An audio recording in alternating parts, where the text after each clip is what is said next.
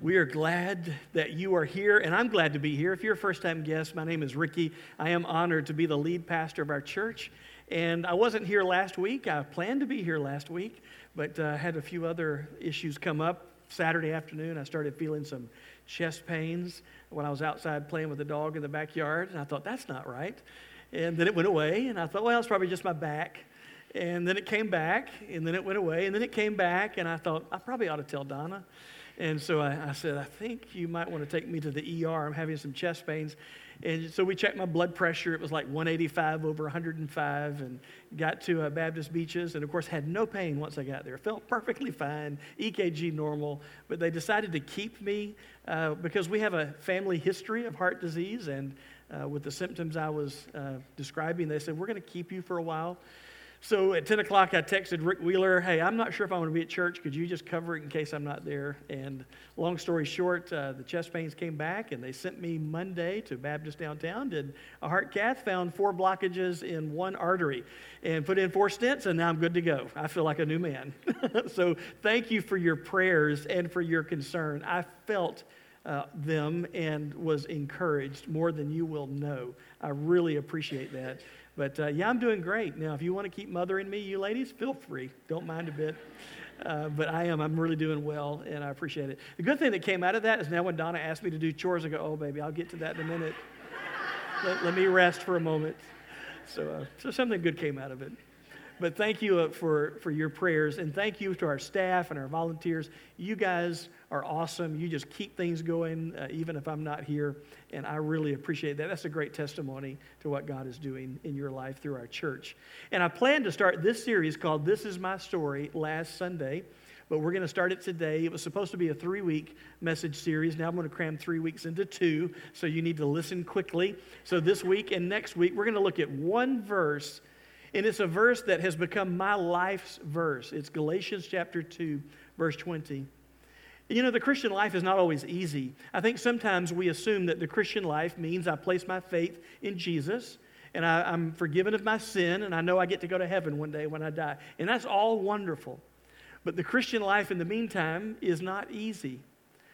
We still struggle with the temptation to sin even after we place our faith in Jesus. That temptation does not go away. We are not perfect people this side of heaven. And sometimes we can become discouraged as Christians when we still face the temptations of this world to do what we know is not right in God's sight. In Galatians chapter 2, verse 20, is a verse that helps me when I feel tempted to sin.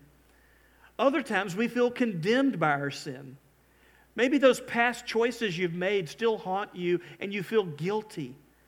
And sometimes those memories come back and you hear that little voice whispering in your ear that you can never get past your past. And so Galatians chapter 2 verse 20 helps me when I feel condemned by my sin.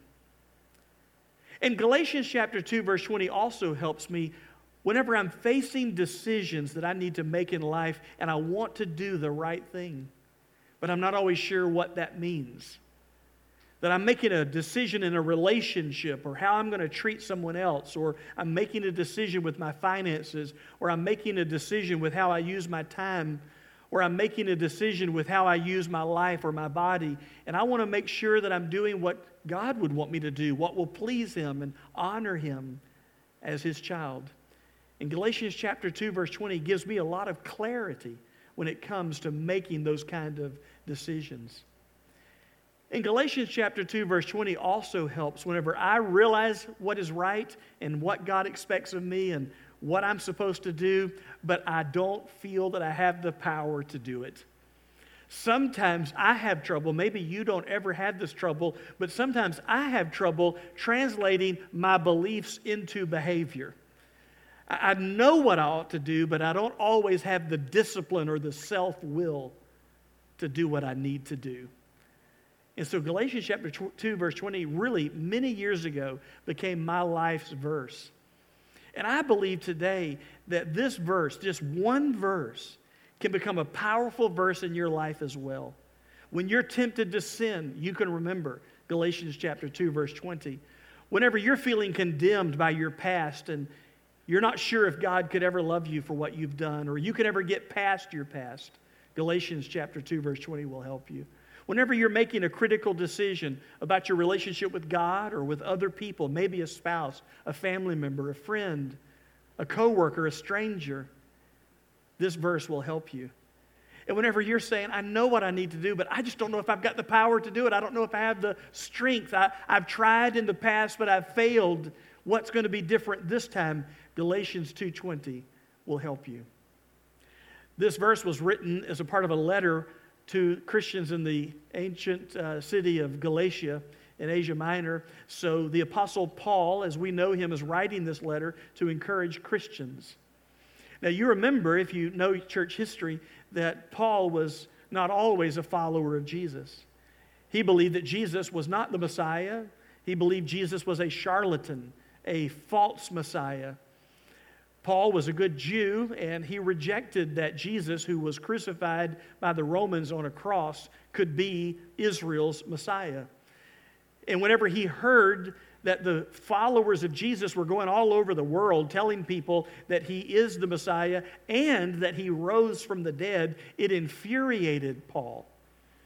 He took religious authority and he went and arrested Christians wherever he could find them, Jewish Christians, and he took them back to Jerusalem and put them on trial for blasphemy. He consented even when Christians were killed for their faith in Jesus. He was a great persecutor of the Christian church in that first century. And yet, one day, this great skeptic, this one who was hostile to Jesus and everything he stood for, had a complete transformation of his life. He went from being an opponent of Christianity to one of the greatest champions of Christianity the world has ever known. He became a follower of Jesus and he went and told as many people as he could. He was the Billy Graham of his day, going all over the Roman Empire, reaching people with their faith in Jesus and planting churches. In fact, you can trace your spiritual heritage back to the work of the Apostle Paul because he's the one who helped reach the known world of his day with the gospel. You say, what changed that guy? That would be like bin Laden becoming a U.S. citizen and pledging allegiance to the flag? What, what, would, what would account for that transformation in his life? He met Jesus alive from the grave. The very one that he said was not the Messiah, who did not rise from the dead, he met him when Jesus revealed himself alive to Paul, and it changed his life. And Paul, looking back on his life, realized that his religion was not bad as a Jew, but he was using religion trying to earn his way to God. He thought that if he could keep the Ten Commandments and do everything right, if the good in his life outweighed the bad of his life, at the end of his life, then he would get eternal life. And he realized after having met Jesus that everything Jesus said was true, that you don't have to work your way to heaven. You can't work your way to heaven. You can't be perfect. But you can put your faith in the one who was perfect and who died on a cross to make you right with God. And so Paul is concerned that people stop trying to work their way to heaven by religion and just start re- putting their faith in a relationship with God through faith in Jesus. And so in Galatians 2, verse 20, he says this, he writes this I have been crucified with Christ. It is no longer I who live, but Christ who lives in me. And the life I now live in the flesh, I live by faith in the Son of God who loved me and gave himself for me. Paul says, Can I describe to you this new life I now have? I've found a new identity. I have found a new motivation. I have found a new purpose. I have found new power in my life, all because of Jesus. He says, I've been crucified with Christ. Yet I do live. I mean, you, I'm right here. I'm writing this letter to you. I've been crucified with Christ. Nevertheless, I live, but it's not really me living, it's Christ who now lives in me. In the life which I now live in this flesh, I live by faith in the Son of God who loved me so much that he gave himself for me. And that changed Paul's life, and it can change your life as well. So, what we're going to do today is just camp out on that first sentence I have been crucified with Christ. What does he mean by that? Well, before we talk about the crucifixion of Christ, we need to think about the life of Christ. Before you get to the death of Christ, you need to consider the life of Christ. God sent his son Jesus into this world over 2,000 years ago. Jesus put it this way in John 3:16, "For God so loved the world that he gave his only begotten son that whoever believes in him should not perish but have everlasting life." Jesus was God in flesh. Jesus was God living among us. And Jesus did something that no one has ever done and no one ever will do. Jesus lived the Christian life. Has it ever dawned on you that there's only one person who ever perfectly lived the Christian life? And his name is Jesus. You've never lived the perfect Christian life. I've never lived the per- perfect Christian life. I mean, I get paid to be good. You get to be good for nothing, but we, we, we none of us have ever lived the perfect Christian life. We still sin, we still mess up. And even before we became Christians, we know we certainly messed up in life. But Jesus lived a perfect life. In fact, one day Jesus was asked a question in Matthew chapter 22, uh, verses 37 through 40. He was asked the question, What is the greatest commandment in the Old Testament? And he said, You shall love the Lord your God with all of your heart, mind, soul, and strength. This is the first and greatest commandment. He was quoting from the Old Testament book of Deuteronomy, chapter 6, verse 5. He says, While we're at it, I'll give you the second greatest commandment in the Old Testament, and that is, You shall love your neighbor as yourself. He was quoting from Leviticus chapter 19, verse 18. And then Jesus said, On these two commandments hang the whole law. In other words, if you want to understand what God is trying to teach you through the Old Testament, He's trying to teach you love God supremely, perfectly, and love other people selflessly, continually. Love God, love people. And you and I, when we look in the mirror, recognize that even on our best days, are people who are failures in both of those.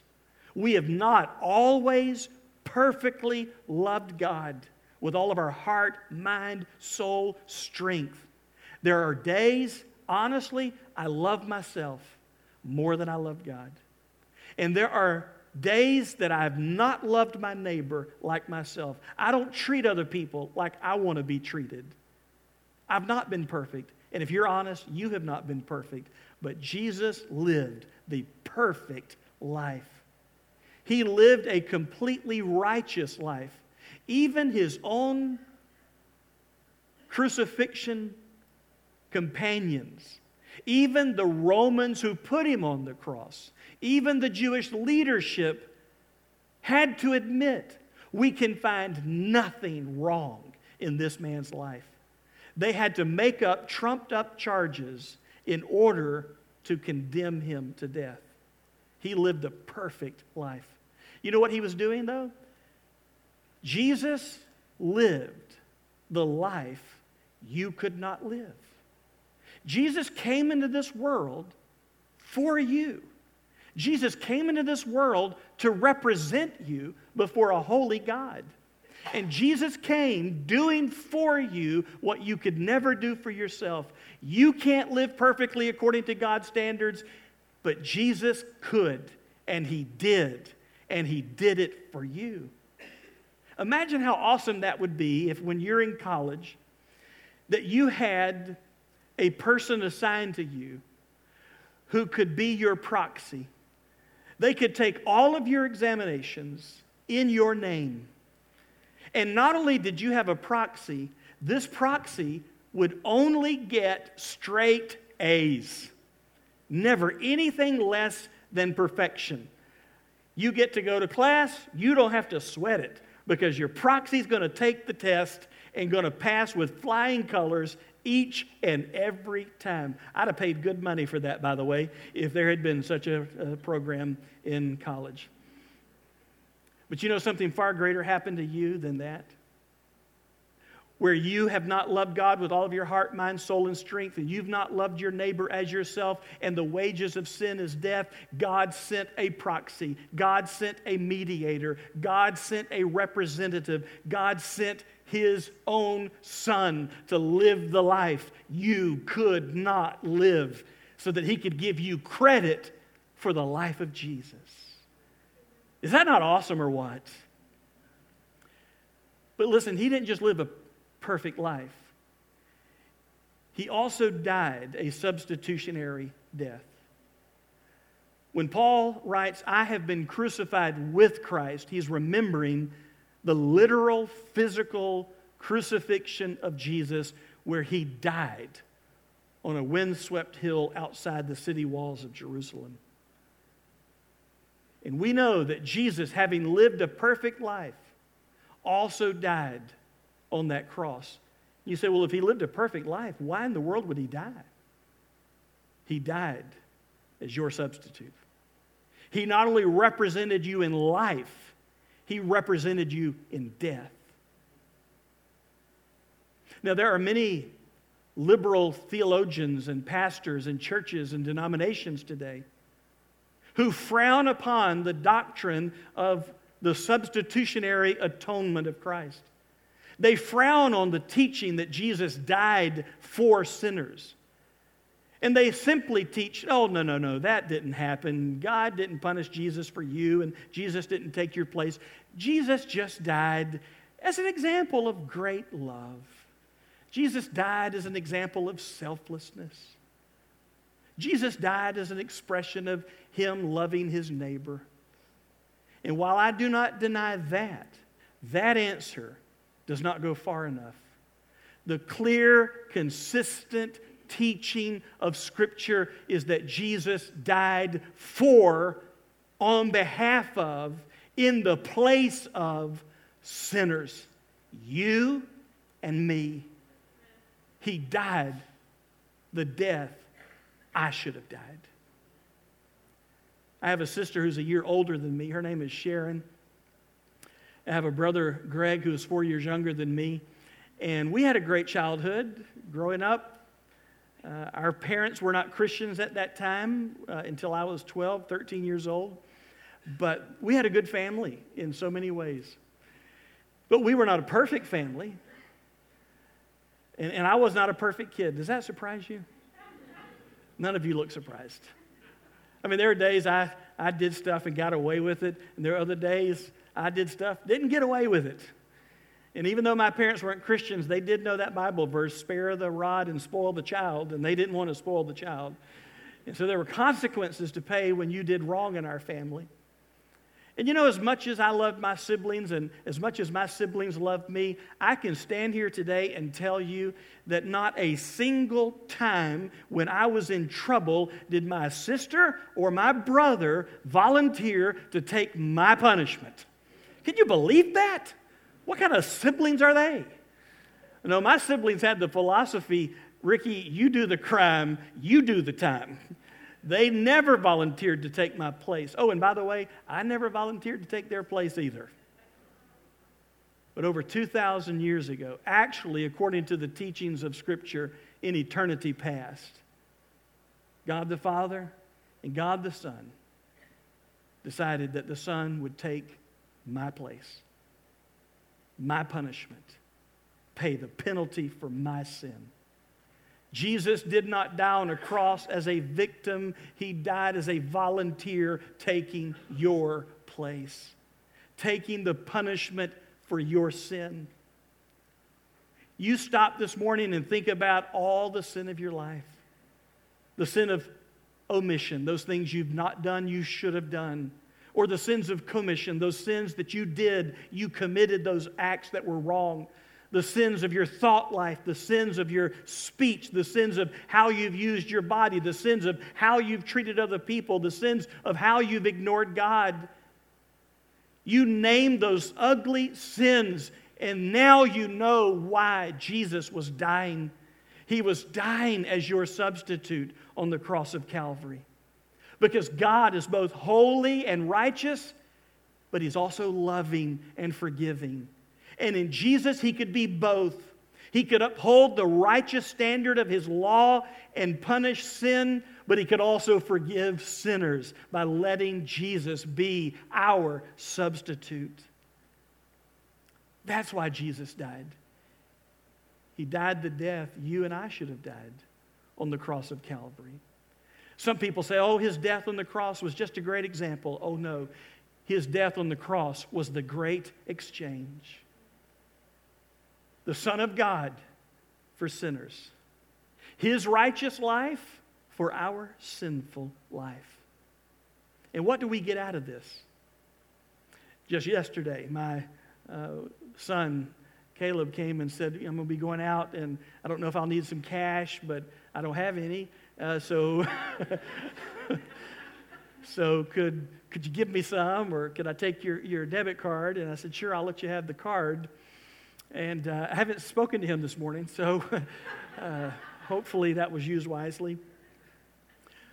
But you know, he comes to me, or my kids come to me when they need something or want something that they can't pay for. And they get the benefit of taking my name, my authority, my reputation, my credit score, my cash. They get the benefit. I get the bill.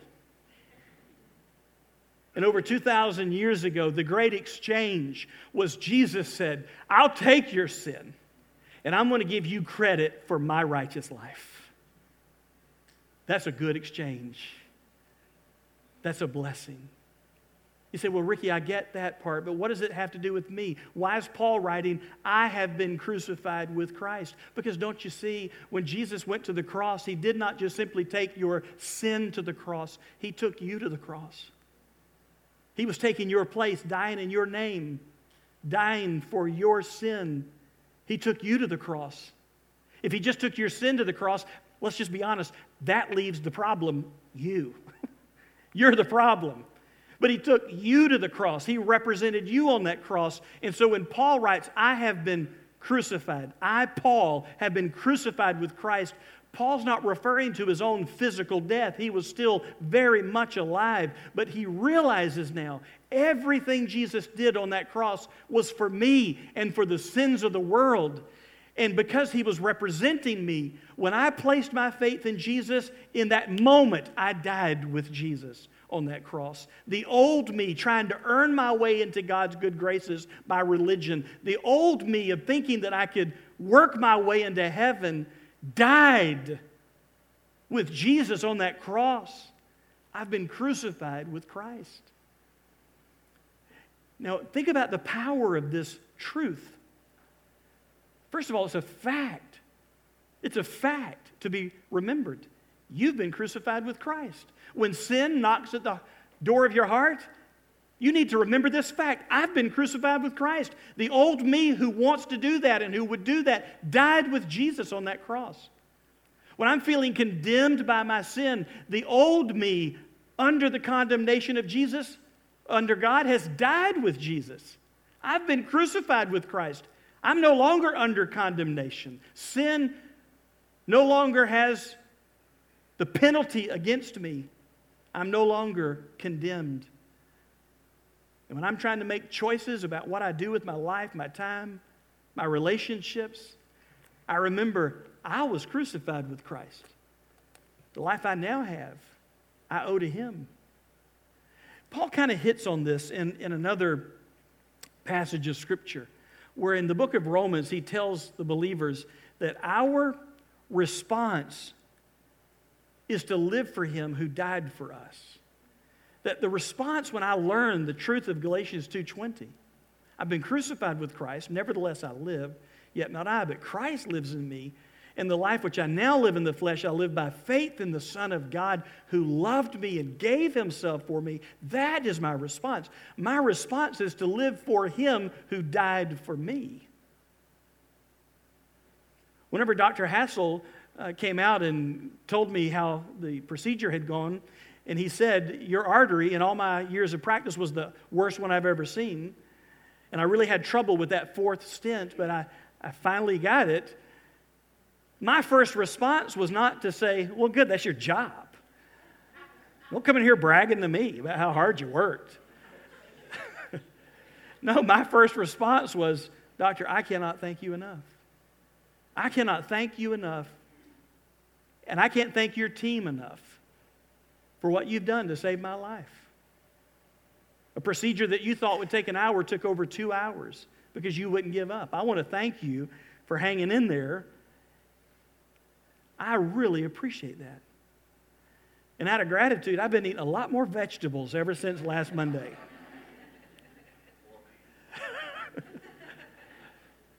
but can I tell you something?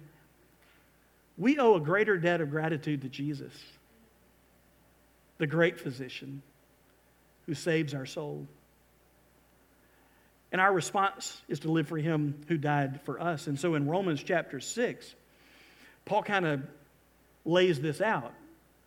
So I'm going to take you now to Romans chapter 6, verse 1. And in Romans 6, Paul has been writing to the Christians in the city of Rome about the grace of God. The grace of God is, means the unmerited love of God. That God loves you not because you are a good religious person. God doesn't love you because God just loves you. It's unmerited. In fact, God loves you in spite of your great demerit, in spite of our sin. And Paul's concerned that all this writing and talking and teaching about the grace of God may give some Christians the wrong impression that, woo, I've got fire insurance, I'm on my way to heaven, my sins are forgiven, and God's looked at my sin, and where my sin abounds, God's grace is even greater. So maybe, maybe I ought to just show the world how awesome God is by just continuing to live a sinful life. I mean, after all, I'm going to heaven when I die. It doesn't matter what I do. My sins are forgiven. And, and the more I sin and the more God forgives, just makes God look good. So it's a win win. That's what Paul was concerned, that people would justify in their mind. Now, I know none of us in this room have ever justified making a sinful choice because we know we're saved. And, you know, I'm, I'm a Christian. I know my, my sins have been forgiven.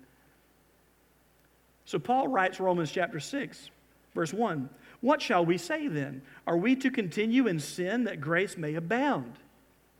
Verse 2 By no means. How can we who died to sin still live in it? Do you not know that all of us who have been baptized into Christ Jesus were baptized into his death?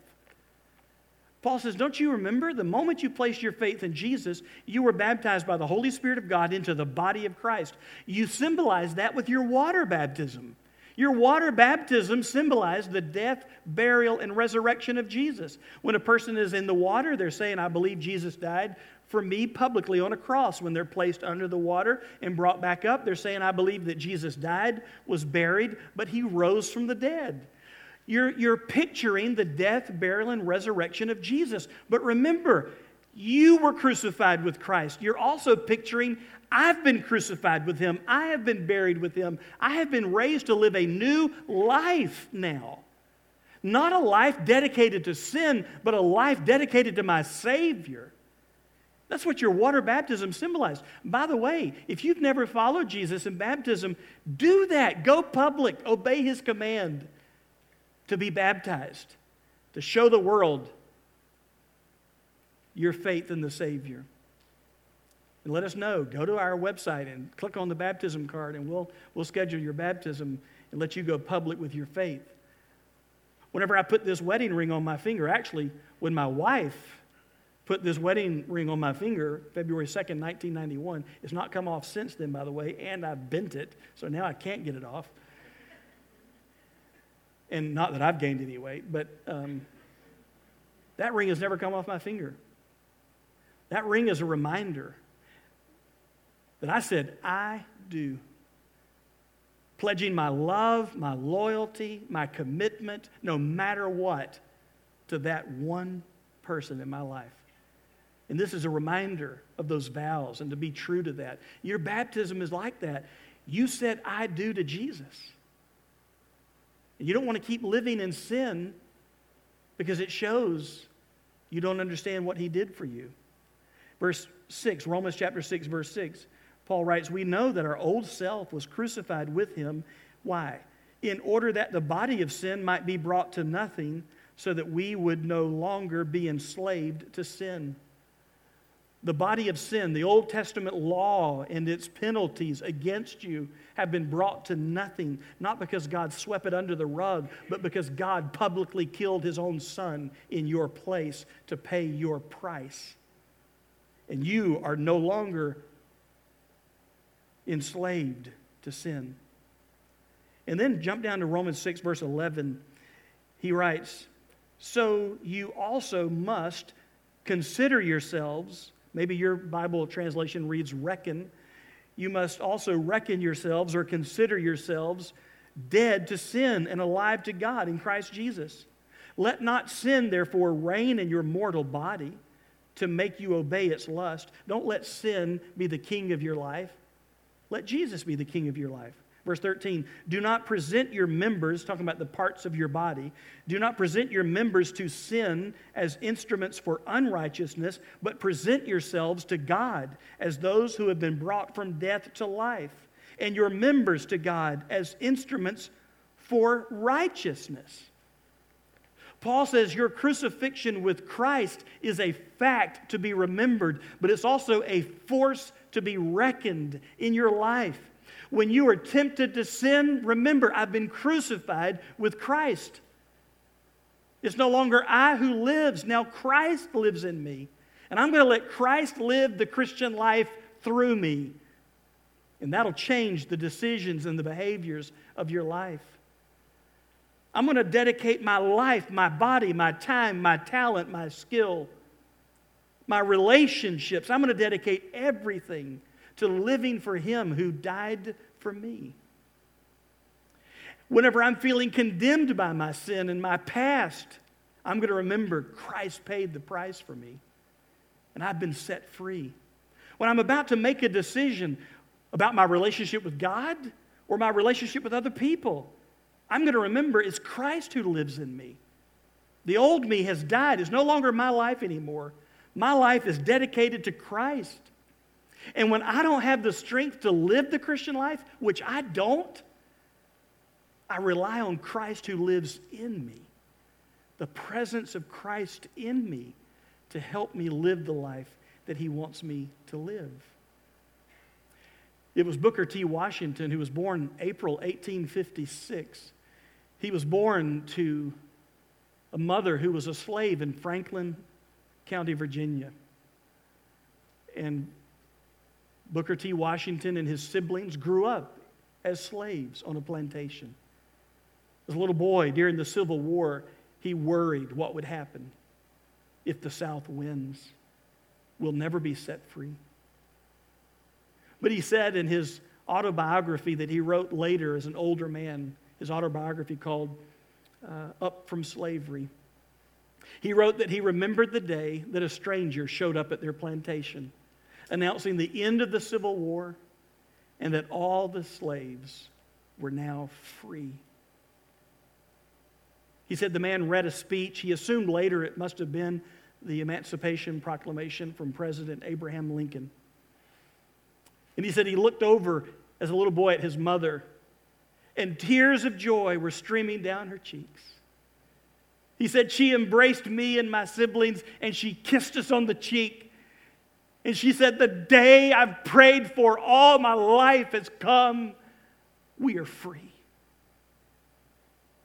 He said, But the joy soon dissipated with concern. What does it mean to be free? We've never known freedom.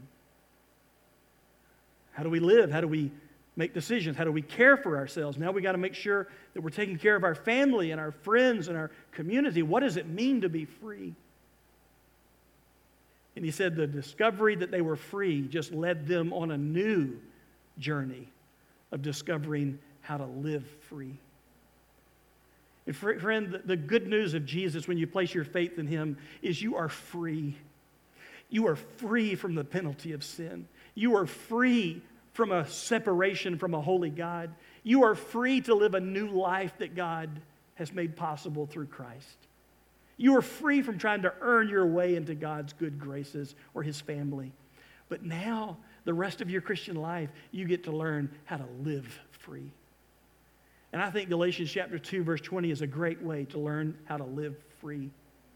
Whenever you're tempted, remember Galatians chapter 2 verse 20.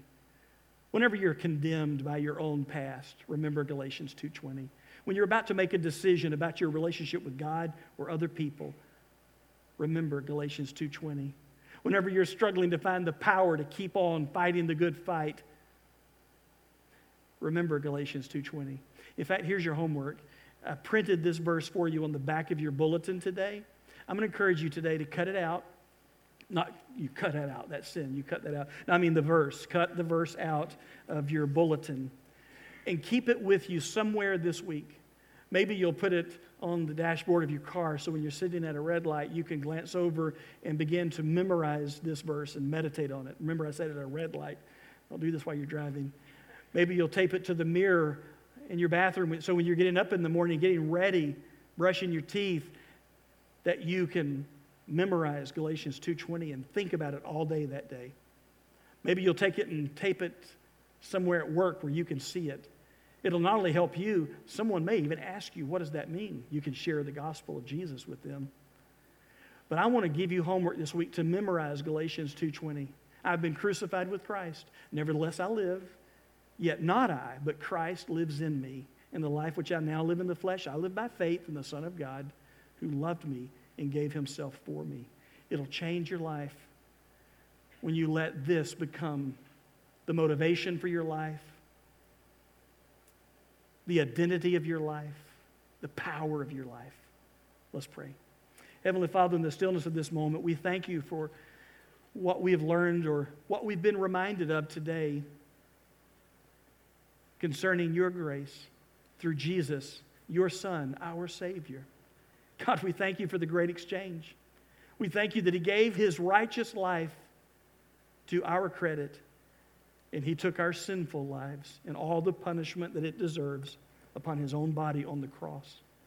And we thank you that He sets us free when we place our trust in Him as our Lord and our Savior. But God, we need to learn how to live free. So, would you help us today to remember the power of Galatians chapter 2, verse 20? Would you help us to memorize this verse and to think about it throughout our days? Help us to think about it and act on it when we're tempted to sin, when we feel condemned, when we're making choices of how we treat you or how we treat other people in our family or online or social media or people of a different political persuasion. Help us to remember this verse and help us to remember Galatians 2:20 when we need to be reminded we can't live the Christian life. We don't have the power, but Christ lives in us.